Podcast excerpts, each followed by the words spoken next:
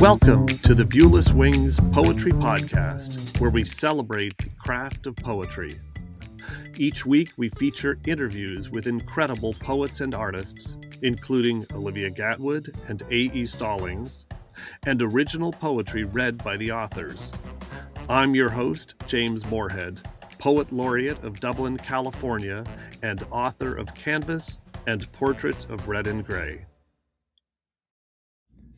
On this week's episode of the Viewless Wings Poetry Podcast, poet and author Morgan Liphart and I have a discussion about how you can write publisher ready poetry. We cover a number of topics in this discussion that was originally broadcast on Instagram Live. I hope you like our discussion. Uh, but uh, while people are joining, let's introduce ourselves. So, my name is James Morehead.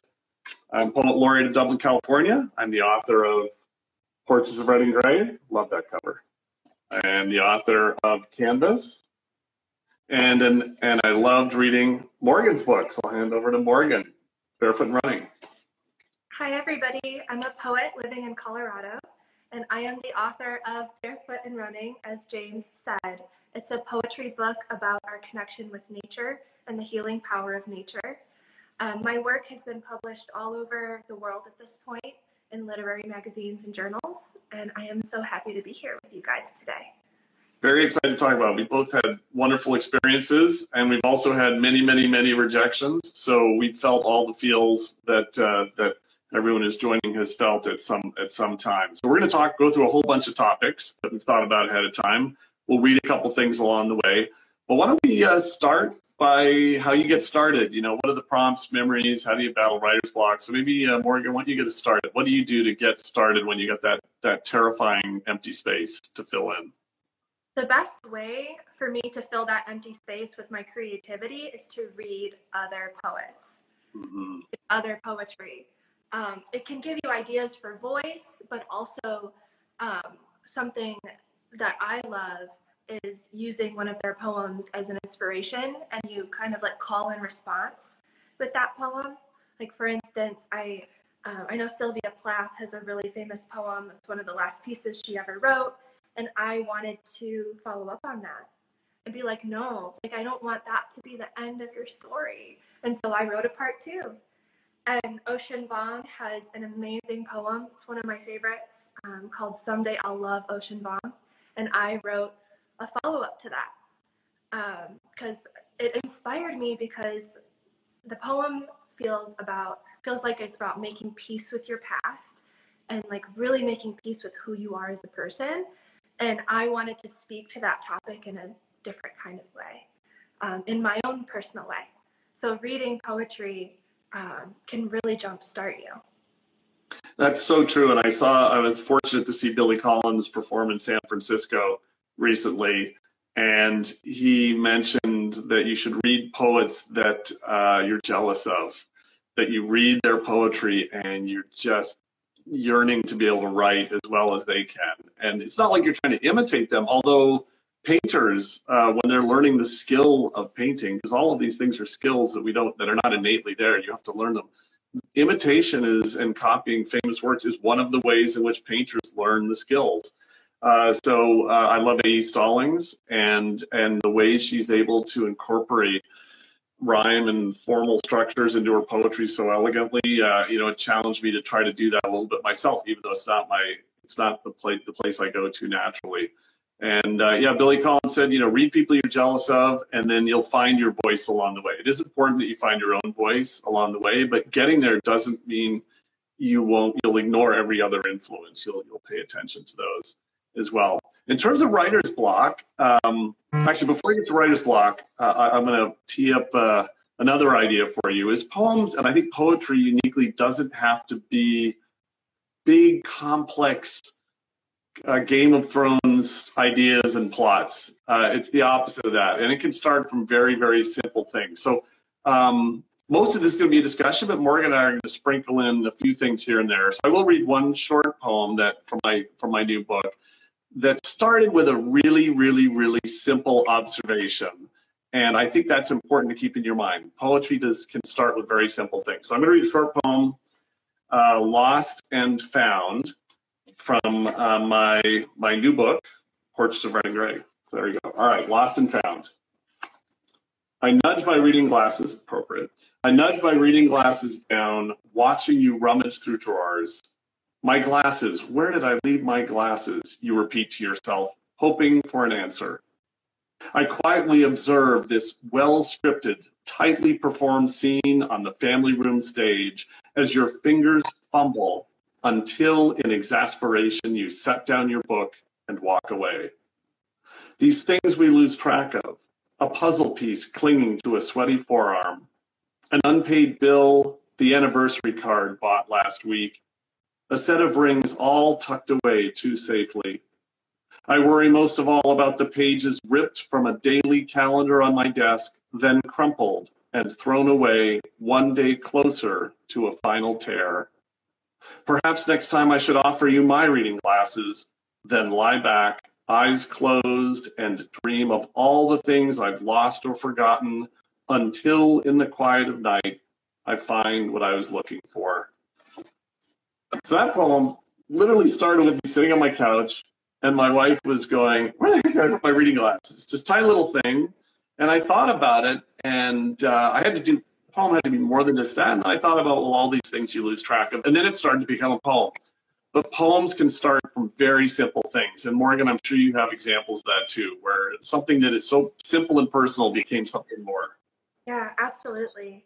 I think a poem starts for me as this still small feeling in my chest. It's a simple emotion, it's something that doesn't quite feel right. And then I write the poem as a way to get it out of my body and try to figure out what it's telling me. Like it has its own story. I just have to listen to it. There's a Robert Frost quote that I love that says, A poem begins as a lump in the throat, a sense of wrong, a homesickness, a love sickness. It is never a thought to begin with. It is at its best when it's a tantalizing vagueness. And then, through a poem, it finds its thought, and then the thought finds the words. So, mm, love that. Love that. A great quote. Yeah. Wonderful. So I have a piece to read um, that kind of marries these two ideas out about a poem starting as a small emotion and then also a poem being an echo of a poem that you admire. So this is my poem after Ocean Vuong. It's called Someday I'll Love Morgan Liphart. And this is the first time I'm ever reading it. So you guys- Oh, exciting. I'm excited to hear this. Cool. Yeah. okay. Morgan, are you locked? Your body is a long door.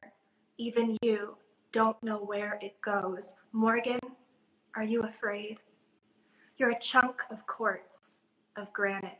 You may sink in this river, but the current will still take you home. Morgan, your name is just the crunch of a dozen dead roses until your mother calls it. I hope she never stops calling it. Remember those arms are just arms until they reach for something greater. Morgan, are you listening? The sound of crying is just people trying to let go. Morgan, Morgan, the most necessary parts of your body are your palms on your belly opening in forgiveness. Someday I'll love Morgan Liphart. Someday this name, this body, will mean more than just a plot of bare earth where beautiful things could grow. Mm. Snap, snap, clap, clap. Beautiful. Beautiful. I'm excited about that. I didn't realize you were going to be something brand new. That's so cool. Awesome.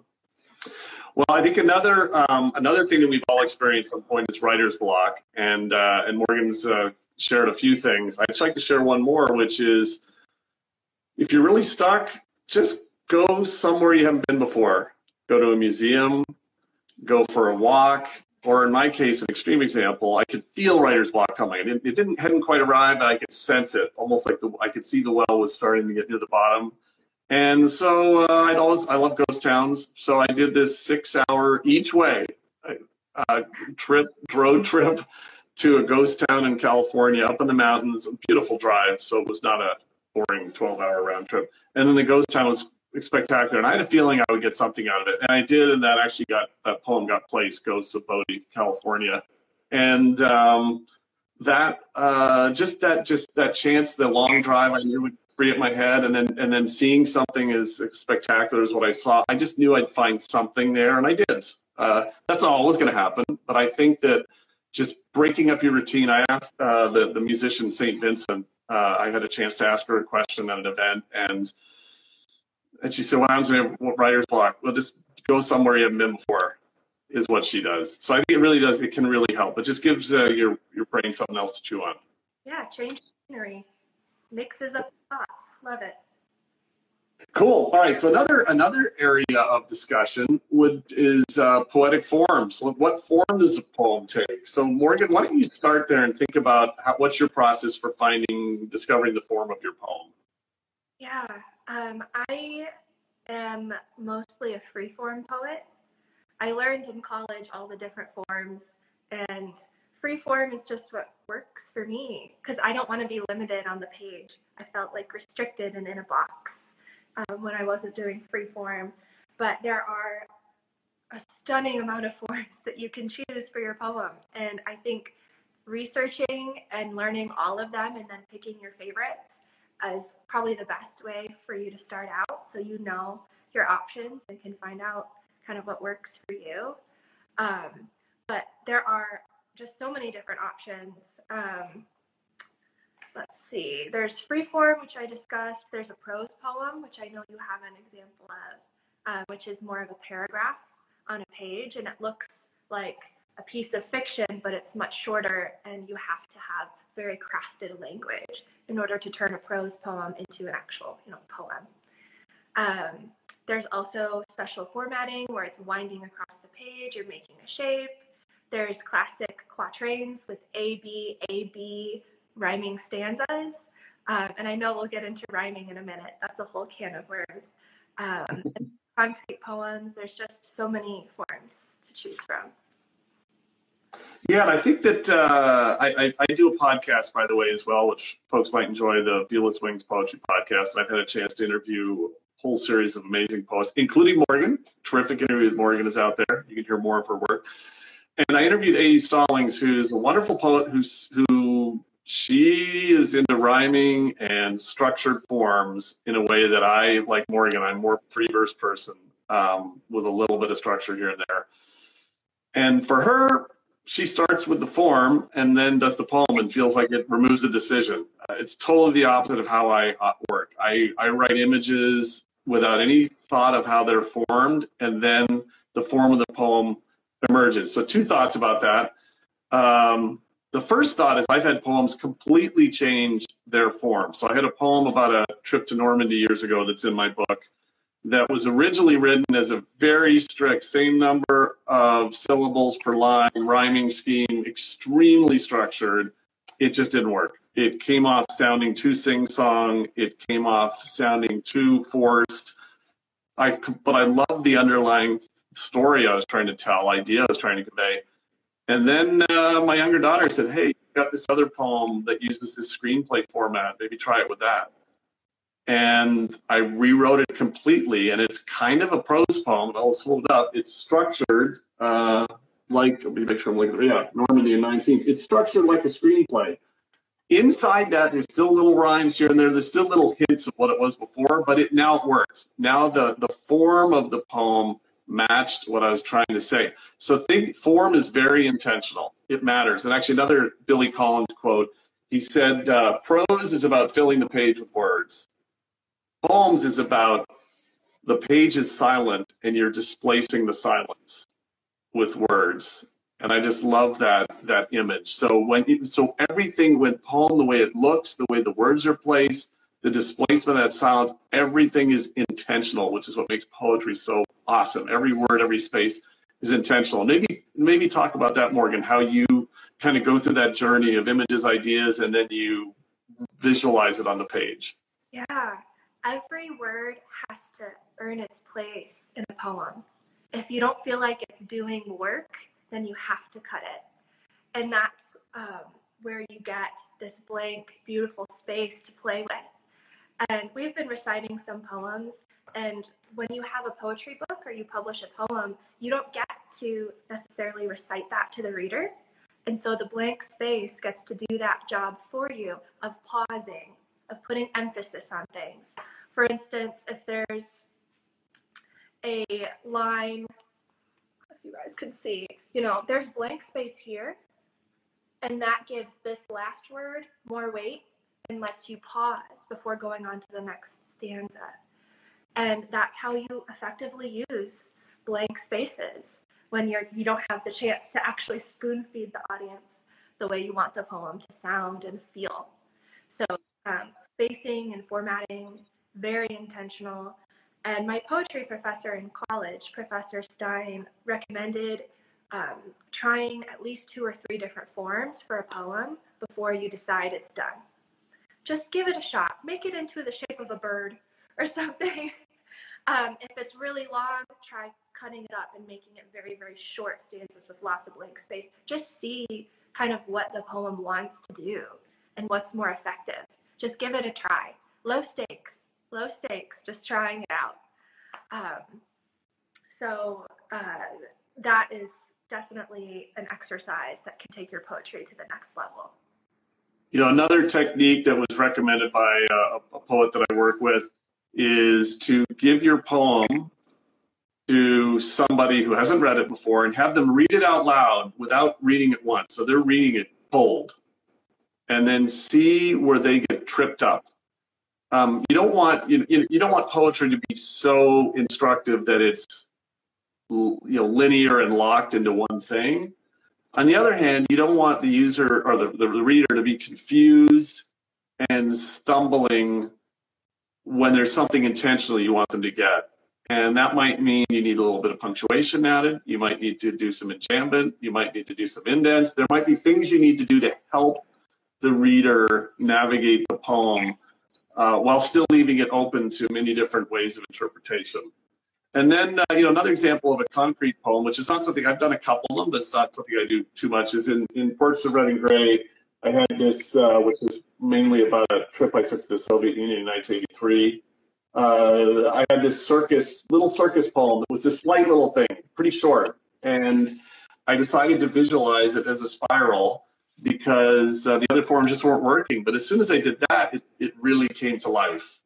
Um, and it was still this slight little short little poem that the visual of it was as much about it, the poem as, as just the words. Yeah, the visual can create an extra layer of meaning. Mm-hmm. Before uh, a reader even looks at it, they have a feeling about it. Or before a reader even reads it, they have a feeling about yeah. it the page. Like I have a poem in my book, Barefoot and Running, that is the shape of a bird. And um, that does a lot of work for me, bringing the nature theme in, getting you to think about the shape of a bird flying in the sky and its wings out before you even read the poem that's named Starling, that's about a bird coming out of a nest. And in that brief moment, right when they leave and jump into the air, you're not sure if they're falling or flying. And then at the end of the poem, she flew instead of fell. So just the form does a lot of work for you. Just one more example that from my first book canvas is uh, I took two I had two poems that weren't quite working and I threw them out and took phrases from them and glued them together and created a new thing. And I heard a Tibetan singing bell somewhere and I thought, oh, that's a cool sound and image. So I wanted to be really zenny. So it needed to look zenny. So I when I decided it needed to be visualized like this, um, then I had this interesting challenge of reworking the words to fit into this structure that I thought was visually so striking. And uh, that was really, really fun. And still have it be a poem because another poet I talked to said you have to be careful that the form doesn't overwhelm the poem, whether that's a very constrained form like a sestina or a sonnet. You know, if, if the reader is trying to untangle what form is this, like it's some sort of word puzzle, then the form has overwhelmed the poetry, and you have to be really cautious about that. In fact, ideally, the same poet said, really good use of form is that you don't even notice it's notice there's a form there, except for concrete, which is very visual. But you don't notice the form until a third, a second or third reading, and then you go, oh, that's interesting. Kind of like uh, Morgan said, just visually seeing the poem is one experience, and then you read it and you get a second. Um, so yeah, that, that kind of leads into rhyming. So why don't you start with that, Morgan? Since both of us are a little similar on this topic, but what, what are your thoughts about about rhyming and really structured forms? I think with rhyming, especially in those classically formatted poems like that AB AB structure I mentioned previous, it can overwhelm the poem. I feel like it's so hard, so hard to do that. Um, it's almost more difficult to pull it off. And it feels like it should be easier because you've got the form in front of you. All you have to do is like fill in the blank. But it's so difficult to pull off because you have to find a way to add the element of surprise and not bore the reader. To get the reader to um, actually be engaged and not be like, oh, I know they're going to rhyme fear with deer next. I know where this is going. Like you have to really have, think, the freshest content if you're going to use heavy handed rhyming and use those more classic structures. Like you've just got to wow somebody with your content. Um, and rhyming specifically, I don't do a lot of rhyming. It's kind of a little bit um, becoming a little bit less popular in modern poetry. I think the free form unrhyming structure is becoming kind of the mainstream thing in the last several, probably decades.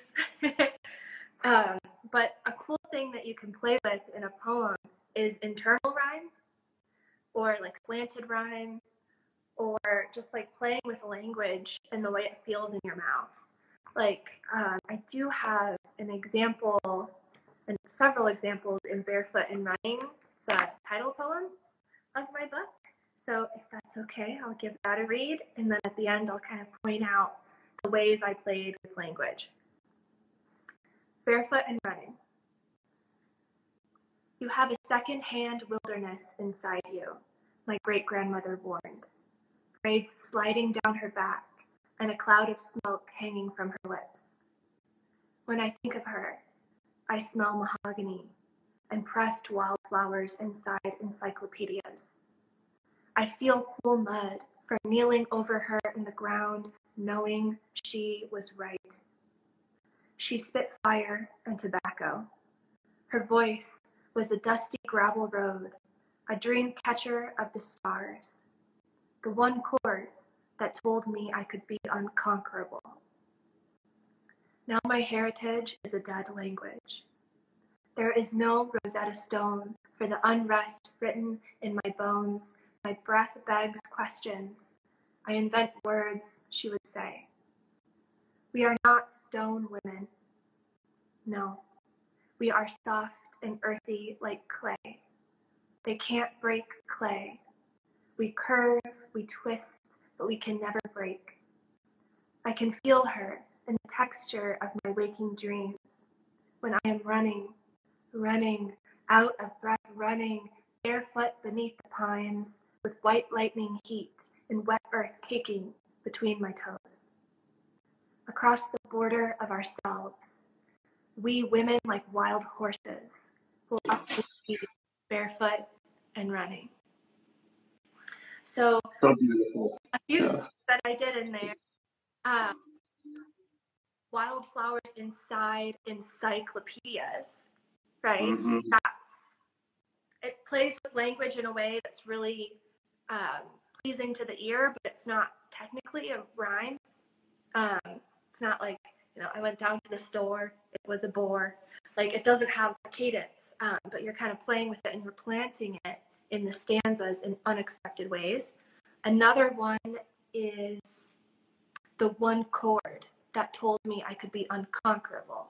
So that k sound is making its way in this line um, two different ways that kind of creates this repetition that's really pleasing to the ear. Also, Rosetta Stone, Unrest Written in My Bones. Just playing with those sounds is makes poetry really interesting. It's really fun to do. And something that shows up a lot in my poetry and even more in my fiction work, and I just can't help it. But um, it's several words that start with the same letter just shows up like my breath begs questions. Um, and that repetition, so long as it's not obnoxious, can be really interesting. Um, and creates this little pattern, these little patterns in your poem that's unexpected because it's not traditional form and people aren't necessarily expecting A B A B patterns or any sort of pattern. You know, another another thing I, in, with A and I, we had a question earlier, and I'm trying, trying to keep an eye on those. That uh, yes, the podcast is called the Viewless Wings Poetry Podcast. Morgan A. Stallings, Olivia Gatwood. I've interviewed an incredible group of poets. More of that coming. But the one of the points that A. Stallings made when I was asking her about the use of structured forms and rhyming is a risk is if you only read the classics, which are important, but be careful. If you only read classical Victorian poets and the way that they wrote and rhymed, you're not going to sound very modern if that's what you're imitating. So there are poets, modern poets, less so. It is definitely less popular now, but if there are modern poets who incorporate rhyme and structure, and you want to incorporate reading a lot of them so that your things you're learning from are somewhat modern and then uh, I think uh, I'll read one very short poem from Portraits in a second here, where there's structure can doesn't need to be free verse can still has structure. It's just that structure is is perhaps novel, something brand new. So this short poem from Portraits of Red and Gray, this trip I took uh, that covers this trip I took to the Soviet Union years ago. Number 15. This is actually uh, this was actually turned into composition uh, was set to music for a soprano a number of years ago. Uh, number 15 from Portraits of Red and Gray. Sipping tea in Samarkand, a nestled perch on concrete stilts. An eerie cove in shadows glow, from sunlight seeping, patterned walls, open air, a warmer breeze, so strangely whispers this hidden space. On kneeling mats and wooden slats, a simple teacup held in place. You'll notice a couple things there. I do have some rhyme space place. Mats, slats, mats is not at the end of the line. I think you want to, you know, if you're rhyming, what you don't want is da da da da da da da da da da da da da da rhyme. Another thing uh, A. Stallings said is you want to try to avoid uh, wherever possible uh, monosyllabic, you know, monosyllabic rhymes where it's single word rhyme, single word rhyme, or the same number of syllables throw in some slant rhymes, ways to just break it up so that it's not obvious to the reader. And then they're playing this game of trying to guess, fill in the blank. I think that was another, that's what I heard from another poet. You don't want your poem to become a fill in the blank exercise where the reader is trying to anticipate the word. Then they've totally lost the, the poetry and it's now become a puzzle. All right. Um, yeah, sorry. Yeah. Um, and holding up to the camera that poem you just read so we can get a visual sense of that format. Oh, Yes, yes. Give me just a second here to find it. There we go. Very simple, centered, very elegant, and rare. I think I've written two poems in my life that were basically fell out of me and were unedited, and um, which feeds, feeds into our next topic. That was a rare case. I wish that happened every time. It doesn't. It happens like once in a decade. Uh, it just sort of appeared in my mind, and I couldn't write it down as fast enough. All right, so let's talk about when is a poem done, Revi- re- editing, revision. Um, Morgan, why don't you start us off on this topic? Oh man, um, I am a big fan of putting a poem away and not looking at it for several weeks or several months and then coming back to it later because it gives you a fresh eye for it, but it also since my poems are so emotional, it gives me a fresh emotional clean slate. So I'm no longer in that feeling that I was in when I wrote the poem. So a few months later, I can look at it and see it for what it actually is, see it for the words on the page instead of feeding into myself of like, oh yeah, I'm, you know, for instance, so sad. Oh yes, this poem is so sad. Um, like you can really get to see the emotional resonancy of the poem and see if it works. Um, mm-hmm. I think a poem is done when you reread it all that time later and you have the emotional response that you were intending to create in the reader. So if it's a scary poem, I know you had a scary poem contest. Yes. So if that's your uh, that's your goal is to create some jump scares or create this feeling of dread in your stomach. If you reread that poem, fresh and you've got that feeling of dread right where you wanted to, um, then I think it's mostly done. I think you've done your job. I think the poem is successful. But if it doesn't give you that feeling or you feel like it's missing something, then I think that's your cue to give it another go, revise, see where it's going wrong, see what you can tweak, try those different forms, see where you can play with empty space and use fresher words or something um, in the editing process. So. Yeah, I think uh, building on that uh, thought, it, it, reading your poetry a lot, first of all, is critically important. When I was interviewing Olivia Gatwood, she couldn't emphasize enough that read, if you have no one to read your poetry to, read the mirror and then just grab a family member or friend. I just find opportunities, because, you know, it's not like I'm reading War and Peace. I'm literally asking for 90 seconds of attention. It's a really, really lightweight ask. So whenever I have the opportunity, I read poetry out loud because then you really test it. And I get a sense of when a poem is done. When I look forward to reading it, that's a good signal. And when I'm reading it, my mind isn't tweaking it on the fly. Now, there is a risk of overworking a poem, just like overworking dough, and it doesn't come out well. But for the most part, I find if I read the poem and I'm excited to read it and I just get into the joy of reading it, then that's a really good sign that the poem is edited to the point where it's not worth editing it anymore. Um, another way to, to know when it's done or to make it done is just to submit it somewhere. And then a version of your poem is out there and you, you kind of forced it. Um, I think that some other things is uh, feedback super important. So I think we should both talk about this one. So I'm part of a critique group and I actually have a poetry coach. Believe it or not, I hired a, uh, a good friend of my older daughter's who was a USC theater grad and also could competes in poetry competitions. He's a starving artist, so I'm happy to help him out. And uh, every month or so, I we meet and I give him a couple poems and he critiques them. And he's very, very actively feedback, direct, ra- radical candor type of feedback. It's awesome. And I'm part of a critique group too. The one thing I will say about critique, you have to be a little cautious not to be not to just be to allow yourself to be pulled in any direction that the feedback takes you because sometimes you're going to disagree with the feedback. That's okay. Um, but I think it's really hard to write really, really good poetry consistently without some kind of feedback loop, whether that's a family member you really trust or a critique group or a combination. So, how, how does feedback and editing play a role in your work? I have a love hate relationship with feedback.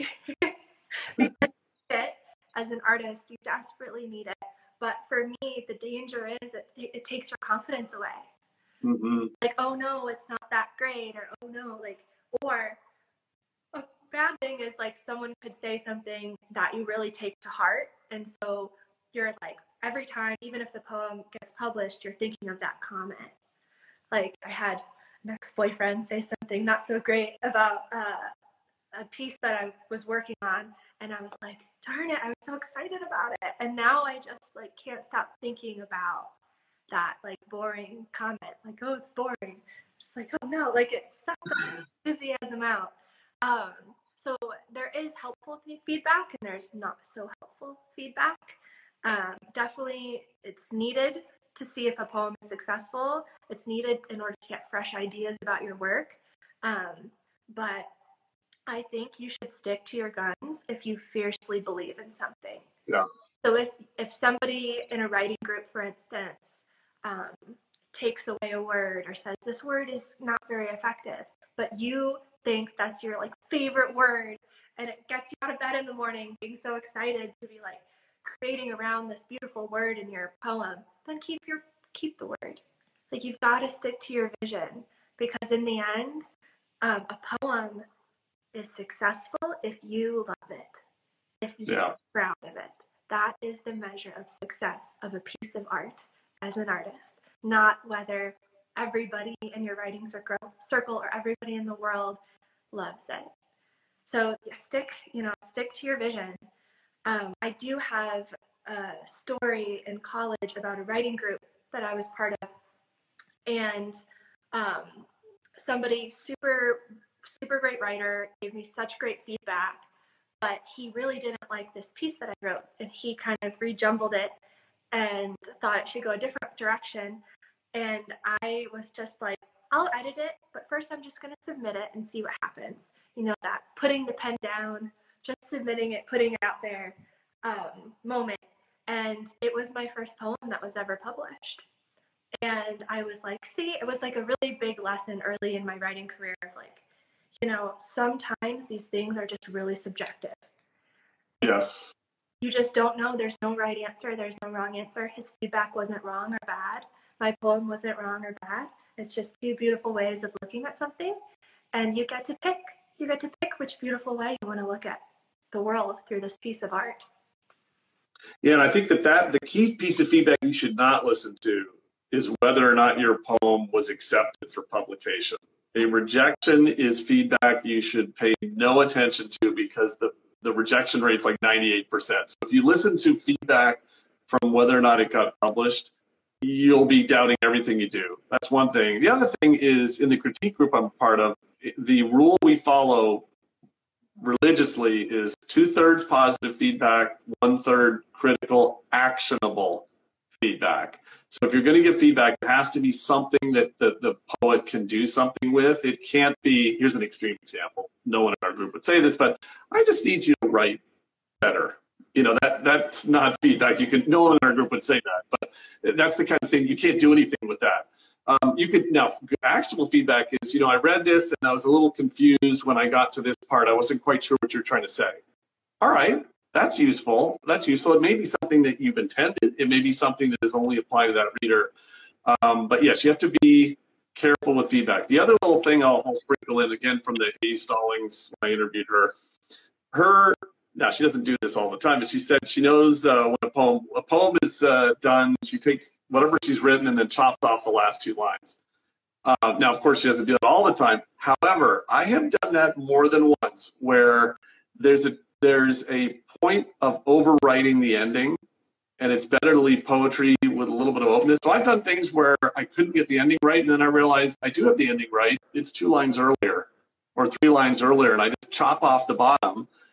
And uh, poof, I was just trying to wrap it up too neatly, and that's not what poetry does. So that, that is a useful exercise. Another thing that can be very useful, and I think Morgan, you mentioned this before, if you're really struggling with a poem, make a copy of it, or even start from scratch. Write a parallel thing. So you still got the original, and then uh, do another version and just read both of them. See which one is more fun. To, which one do you want to read more? Uh, is usually a good test. All right, when is poem done? I think we've talked about that. Uh, we talked about feedback. Um, reciting what you've written. All right if uh, we won't be able to see you, maybe you can wave. Raise your hand if reciting what you've written just terrifies you. You know, not not in front of the mirror, maybe that terrifies you too, but in front of family or public. Or let us know um, in the comments. Yeah, let us know in the comments. You know, is this something that you absolutely get fearful of of reciting your poem in front of friends, family, and public? Um, certainly me, especially a year ago. Yeah, it's it's still scary. So so Morgan, how do you how do you how do you approach that challenge of reciting your poetry? How's that different? Oh gosh, um, reciting your poetry live in front of people is like this big scary cliff, and I just push myself off of it. There's a quote um, that says, "Feel the fear and do it anyways." Do it anyways be like, I'm scared, but I'm still going to go to this open mic. And I'm going to shake while I read my poem, but I'm going to do it. And I'm going to be proud of myself afterwards. And then the next time I go to read at that open mic, I'll shake just a little bit less. And then the next time a little bit less until I get the hang of it. So I I really believe in just going and actually doing it, actually reading your work, and that's the way that you get over those nerves and that's the way you get better too. Because through experience, you can learn how to read the audience and see what's going on. Do they like this? Do they get bored at some point? Um, it's really, really helpful to um, be able to hone your reading style. And I think that there, there are two versions. Olivia Gatwood, uh, who's a wonderful performance poet, I certainly recommend you seek out uh, her, her, on YouTube her poem "Girl" after Ada Limon. Uh, wonderful poem, period. But her performance is just spectacular. She's a really good. She she was uh, poetry slam competer, and then she became more traditional poet, and just her, her performance is wonderful. Uh, so something you can you can really learn from her. And uh, so I think learning, watching really good performance poets is is is is good. But she was in her interview. She said she was very introverted. It was not natural to her to perform her poetry. It's a skill you learn. So if you don't feel confident performing your poetry, that's a starting point for everybody. It's a skill you learn. And uh, and when I was uh, I, I hired this poetry coach I spoke of the, initially to teach me how to perform my poetry because I I could tell it was just awful um, and I will read, I wasn't going to read but I think I'll, I'll read what, an example of this that I think pulls out a couple points. And it's, it's just a poem that I love to perform. So hopefully you'll enjoy it. I think it's, it, it's a conveys a universal thing, but it also, there's a specific insight that I got from my poetry coach that this really brought out. So this is called Crush. Teen week at Foxwood Inn. I'm 15, scrawny, bookwormed and shy. She arrives so tall, her rich brown curls, waving a smile, dazzling and confident. The crush envelops me, its weight taking my breath away. As she turns the corner, there is no time to say hi, and I fear being caught staring too long. Each morning after breakfast, I peek over my paperback, waiting for her to pass by. And if her eyes catch mine, I shrink and blush, my heart crushed and racing. Later, by the dock, the jocks show off their running shirtless headlong dives while I sit silently on a fading Muskoka chair, tucking my book under a towel, avoiding splashes. When the last night comes, her name a mystery still, with Stairway to Heaven's sorrowful intro begun, I crush fear, walking towards her, extending my hand, offering a dance. She looks me in the eye and quietly nods, no, and takes the dance floor with one of the diving boys. I walk into darkness across dew damp grass down to the end of the dock, sitting, legs swinging, toes caressing the still cool lake, Robert Plant echoing in the distance. Between chords, I hear footsteps. She's there, her hand on my shoulder, a tear sliding down my cheek.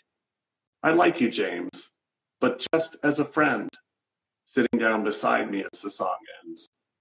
I feel the crush as my imagined first kiss drifts away with the ripples beneath my feet, but in time smile, eyes closed and dry, replaying her saying my name. Crush. All right, now that poem, when I first read it for my poetry coach, it was a train wreck. It was terrible. I was just and he had this critical insight that is so valuable. He first asked me, "Where's the turn?" And I thought about it, and I go, "Oh, it's when." When I when she turns me down for the dance, and he and then he made this insight that stuck with me since then. The reader and especially the listener has no idea whether or not she's going to say yes to the to the dance. So you can plant whatever seed you want. So when I read it, I'm intentionally setting it up like maybe she said yes because the reader doesn't know. And I used to be telegraphing that she was going to say no too soon. And uh, that was something that was a skill I had to learn. It was not something I did intuitively because I knew the poem so well. I forgot that the reader and the listener doesn't know the poem. They're just hearing or reading it for the first time. So I think that was the takeaway. The other thing he, he, he recommended was marking up the poem uh, with um, extra punctuation that helps you remember where you want to do intentional pauses and things. And actually doing that is really valuable. So, uh, Morgan, what's kind of your, how do you prepare for a reading of a poem? Yeah, so I do exactly that. I mark up the page to make sure I emphasize the words or create more of a pause and really soak that moment in. Um, so I have a special copy of this book that um, is just my reading book because it has all of my little markings in there. Um, and it also helps to have handwritten at the end of each poem where I've read it. So I know you and I do a lot of open mics, especially a lot of virtual open mics. And so I don't want to read the same poem in the same audience like the you know the next month and I can't I can barely remember what I had for breakfast this morning. I can't remember what poem I read.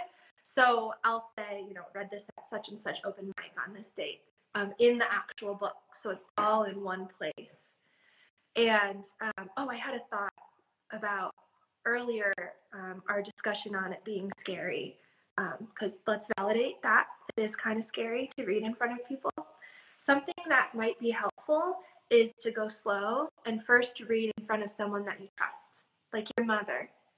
She's supposed to like love you unconditionally. So even if you crash and burn, she'll still clap. Um, so that might be something that can help ease you into it. Find one safe audience member to read. Once you get more comfortable there, grab your whole family or grab some neighbors, grab some friends, and work your way up to that mm-hmm. your spotlight on the stage instead of maybe throwing yourself off the cliff like I did to myself. You don't have to do that to yourself. Yeah, and I think that the best way to get better, it's an example of something, the best way to get better at reciting poetry is to recite poetry, engage the audience. There's really no shortcut to that, is the more you do it, the better you get. And getting feedback from people. I, I, I got feedback from some good friends of mine that said, you know, you're rushing the beginning of your poems and I, I have to run to catch up. And I'm like, ooh. So I'll put right down in my book, slow down. Um, that happens a lot of things. Nerves speed you up and then you settle back down. Uh, so it's a it's a challenge to settle down right at the beginning. Another uh, friend I spoke to memorizes the first stanza or two, so their mind is caught up on the remembering, and it just naturally slows them down and gets them focused on that. So there are a lot of tricks. But if you feel nervous, another thing, my mother, my parents are both retired professional musicians. My mom uh, said the day you're not ner- nervous before a performance is the day you should retire. So about 15 minutes before this started, I was texting uh, Morgan to say butterflies are arriving uh, because of this. Yes, yeah. it's natural. It is totally natural. Yeah. So uh, let's move on to you know the core of what this is all about. You're, we said this writing, publisher, writing poetry. So submitting your poetry and and getting it published in a variety of ways. Like, uh, once you Morgan, start us up again and how to approach it. I think you have a ton of awesome advice on this. Yeah. Oh gosh, this is such a big topic. But I think um, the best thing is to just submit your poem. And you can always revise it later. You can always change the title later, but just get it out there into the world. If you think it might be ready, submit it. You have nothing to lose. Send it to a few publishers and um, when you send a poem out into the world, I would expect for you to send it out many, many, many times. That is very, very typical. Um, it is truly, truly a numbers game because the acceptance rate is so low. Some journals have a 0.02% acceptance rate. Like that's a really thick. And even if you have amazing work, even if they love your poem, they still might not be able to accept it because of the spacing in it, or because of the theme of it, or because they have another poem that's very similar, or it's just not the right thing for this issue. It's not a spring poem and they want to put it in the spring issue, or something like that. You just don't have control over all of that. So you just have to submit it and have good faith that in a year or two, sometimes maybe even five years, sometimes maybe even a decade, someone will love it. Someone somewhere will be like, we have to have this poem for our journal. It will happen. You just have to be tenacious and keep going. I think I told a story on our last class that a poem took years, like years, to get picked up. And I was tenacious and I was like, no, this is still good. Even though I've been submitting it for five years now, I'm still going to keep going. And it was placed. And you just have to believe in your work enough. And it's so hard once you get that rejection to keep going. But dust yourself off, keep submitting it. It will pay off. You just, uh, it's so much of it comes down to timing. There's an element of luck to it. There's an element of you, what you control what you can control is where you submit it to what you can control is the quality of your submissions what you can't control is who else happens to be submitting at that point uh, as morgan said there could be maybe for whatever reason a whole bunch of people submitted about in a similar type of style or topic, and and the publication wants a diversity of styles and themes, and and they've already got a bunch of that, and it has nothing to do with the quality of work. In fact, I think it rarely has anything to do with the quality of work. Uh, it has to do with things beyond your control. That's why it's still no fun getting a rejection. I, I, you know, it is no fun getting a rejection. However, it is definitely I find it less, much less effective than it did early on because I realized that uh, it, it, it doesn't really reflect on the quality of the work. I've had a poem that was rejected that was later turned into a 10 minute piece of music for baritone and piano, and the composer just fell in love with it. And then that same poem was picked up by Beyond Words magazine six months later. If I had paid any attention to the first rejection and just said, oh, this is no good, what a mistake. I wouldn't have had that set to music and performed at the Presidio in San Francisco. I wouldn't have had it placed in Beyond Words. It was the same poem. It just, it fit the lock fit the key, the, the key fit the lock better for those other opportunities. So just keep at it. It's a numbers game. A tactical thing that Morgan taught me that's been, I'm, I'm convinced got placed, a poem placed, was how you title your poem. So before I boil your punchline there, talk to me about what you ta- taught me about titling poems. Yeah, so the title is one of the most important things about a poem. Because if you think about it, a literary journal has a table of contents, and someone will flip to your poem or pass it by in the table of contents based on the title. If the title grabs them, they're going to flip to page 43 and read it. And also, when an editor is looking at whether to publish your piece or not, that's the first thing that they see. And they're considering that too. They want to get clicks if it's an online journal. They want to get people excited about the journal if it's a print journal. And so the title just has to grab you. It's the first hook. So for me, I see a lot of work, and I can fall into this trap too, where a title will be something descriptive about the poem. Like a, a poem about flowers will be titled Flowers or Tiger Lilies or something like that. And I think that is doing a disservice to your poem because that doesn't grab you.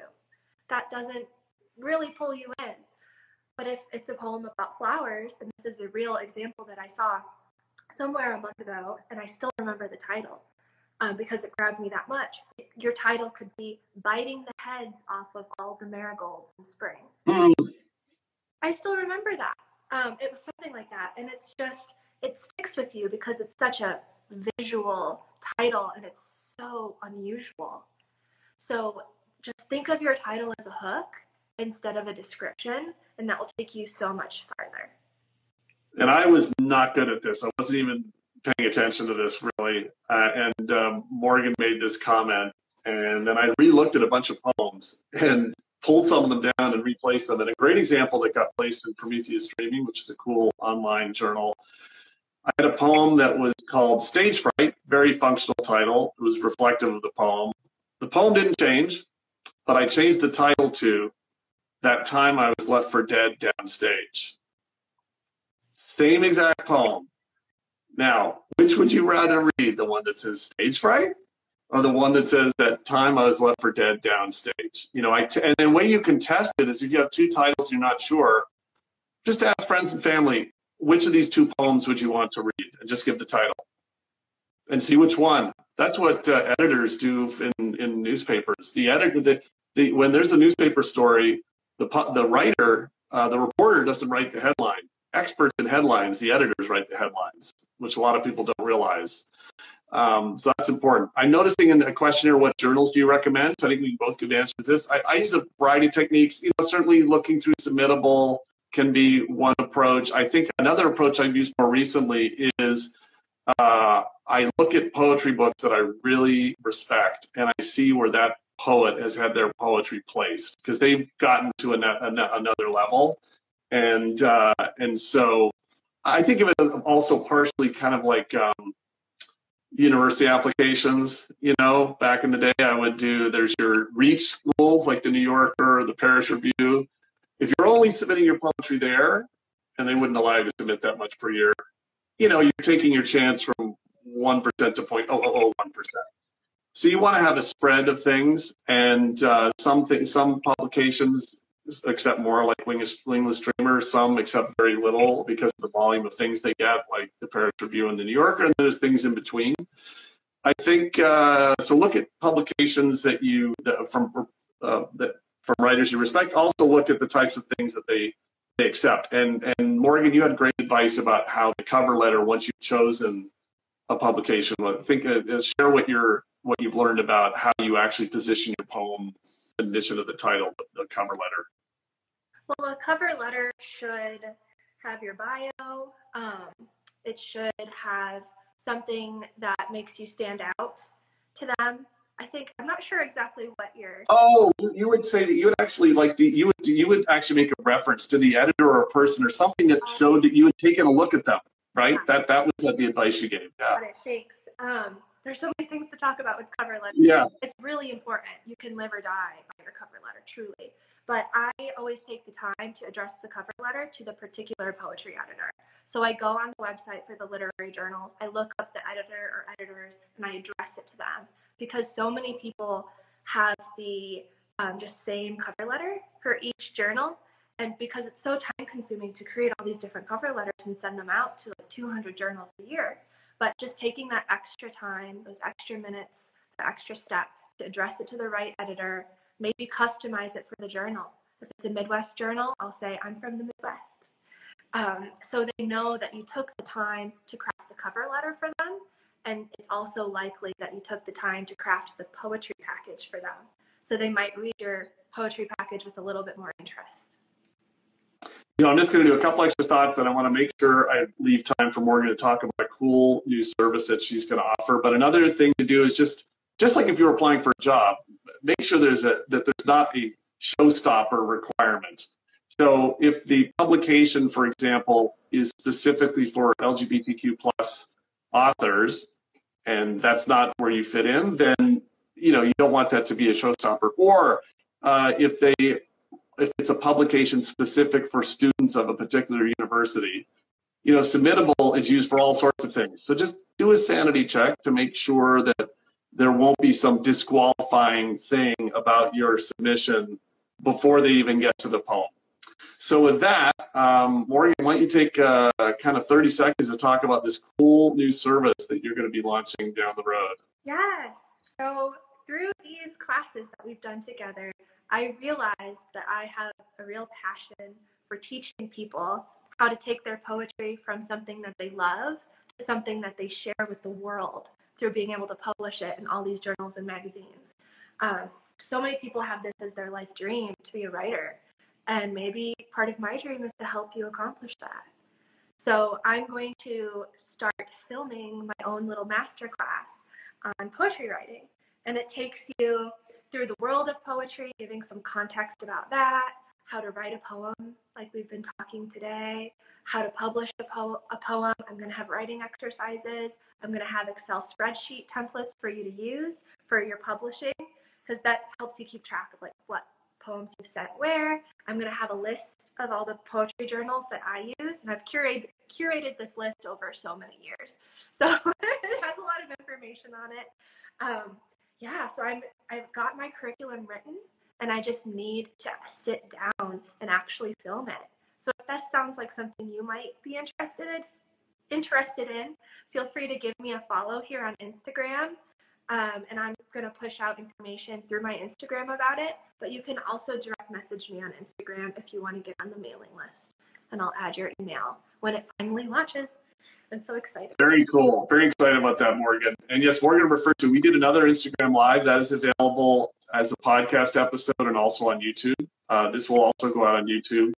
Uh, the other thing is uh, through Viewless Wings uh, Poetry Podcast, once a month or so, I have a compiled episode of submitted poetry. And the thing that I'm doing that I think is kind of cool and unique is I'm not just publishing the poems on the website, which a lot of people do. I'm having the poets perform their poems and so that they can be part of a podcast episode. So the next one of those comes out next week. There's roughly one a month. The best of the contributions get performed by the poets pulled together into an episode. So uh, which there's I don't know if there's any other podcasts that do that, quite frankly, off submission. So if you're interested in that, you go to viewlesswings.com and uh, there's a submission button, or you're on Instagram now, so link in bio. You can go check that out.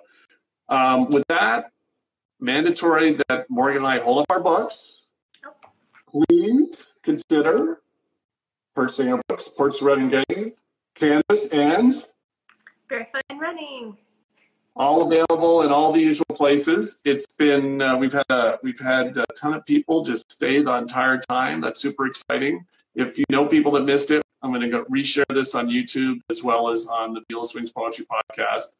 Morgan, it's always awesome talking to you. I hope for folks that were on that I see lots of hearts and other things that you enjoyed and learned something today. And Morgan, any closing thoughts? Thank you, everybody, for joining. This is truly the highlight of my week, probably the highlight of my month. So, you make this possible by being willing to learn and have this discussion with us. So, I appreciate you. Absolutely. Do that too. Thank you so much for joining us today. James, thank you. Bye.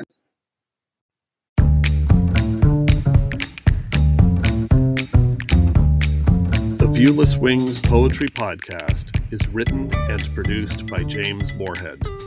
You can follow me on Twitter at Dublin Ranch, subscribe to the Viewless Wings Poetry Podcast, and follow us on viewlesswings.com or on Instagram at Viewless Wings.